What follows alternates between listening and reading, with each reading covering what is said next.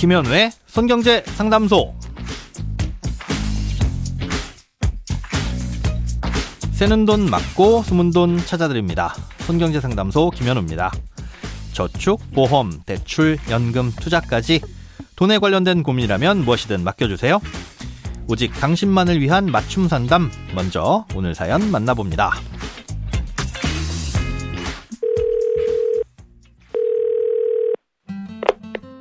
회사 월급 말고도 여러 군데에서 외주 작업을 받아 투잡을 하는 직장인입니다.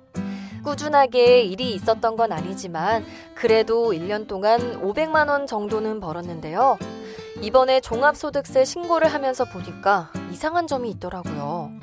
그동안 번 돈을 자세히 들여다보니 어떤 업체에서는 3.3%를 떼고 지급해주고 어떤 업체는 8.8%를 떼고 지급해줬더라고요.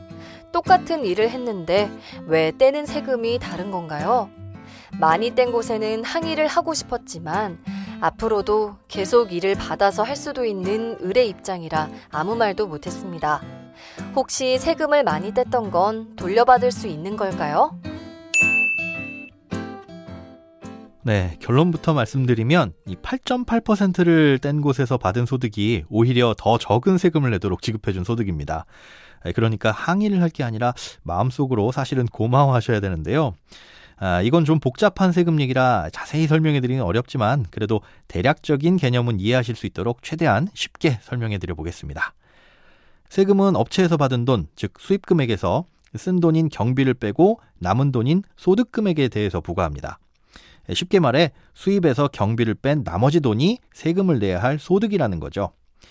세금을 제대로 계산하려면 경비를 얼마 썼는지 따져봐야 된다는 소리인데 돈을 받을 때는 그런 계산을 할 수가 없잖아요. 음, 그래서 업체에서 돈을 줄 때는 이 소득의 종류에 따라서 일단 세금을 떼고 지급해 줍니다. 나라에 세금을 먼저 내고 임금을 지급해 주면 임금을 받은 사람은 5월에 종합소득세 신고를 하면서 수입과 경비를 따져본 후에 그동안 먼저 떼서 낸 세금이 많으면 그 세금을 돌려받고 아니면 더 내는 거죠.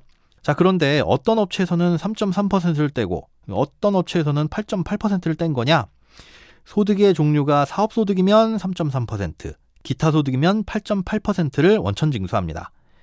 예, 같은 소득이라도 소득의 종류를 다르게 본 거죠.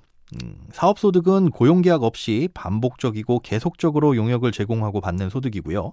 기타 소득은 마찬가지로 고용계약 없이 용역을 제공한 건 맞지만 일시적으로 받는 소득입니다. 계속성이 있느냐 없느냐의 차이인데요. 사업소득으로 준 곳에선 계속 그런 일을 하는 사람이라고 본 것이고 기타 소득으로 준 곳에선 한두 번 일회적으로 일을 하는 사람이라고 보고 지급을 해준 겁니다. 어떤 게 맞는 건지는 실제로 계속적이고 반복적으로 일을 하시냐에 따라서 갈릴 수가 있는데요. 이건 일단 논외로 하고요. 그럼 왜 기타 소득이 유리한지 알려드리겠습니다.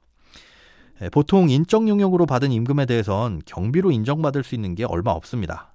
예를 들어 모델 일을 해서 받은 돈이라면 재료나 시설이 필요한 게 아니라서 딱히 경비로 제출할 수 있는 게 없다는 거죠. 그래서 3.3%를 떼고 받긴 하지만 나중에 실제로 계산해 보면 그보다 훨씬 높은 세율로 세금이 매겨지게 될 수도 있습니다. 예, 특히나 근로소득이 있으시니까 그것과 합산하면 소득이 많을수록 세율은 더 올라가게 되겠죠. 예, 반면에 기타 소득은 그냥 필요 경비를 60%로 인정해 줍니다. 예, 경비로 인정받을 게 별로 없는 경우엔 아주 유리하겠죠. 게다가 연간 750만 원의 수입 금액까지는 다른 소득과 분리해서 별도로 22%의 세율을 매기게 됩니다. 어, 만약 다른 소득이 적어서 종합과세 세율이 좀 더 유리하다면 유리한 대로 종합과세를 선택할 수도 있고요. 쉽게 말해 경비로 인정받는 금액도 많고 세율도 유리한 쪽으로 선택할 수 있다는 뜻입니다. 그러니 사연자분께서는 기타 소득이 당연히 유리하겠죠. 하지만 투잡이더라도 앞으로도 계속적으로 일을 하시는 거라면 기타 소득이 아니라 사업 소득으로 달라고 하시는 것이 맞습니다. 크고 작은 돈 걱정 혼자 끙끙 앓지 마시고 imbc.com 손경제상담소 홈페이지에 사연 남겨주세요. 여러분의 통장이 활짝 웃는 그날까지 1대1 맞춤 상담은 계속됩니다. 돈 모으는 습관 손경제 상담소 다음 주에도 새는 돈 맞고 숨은 돈 찾아드릴게요.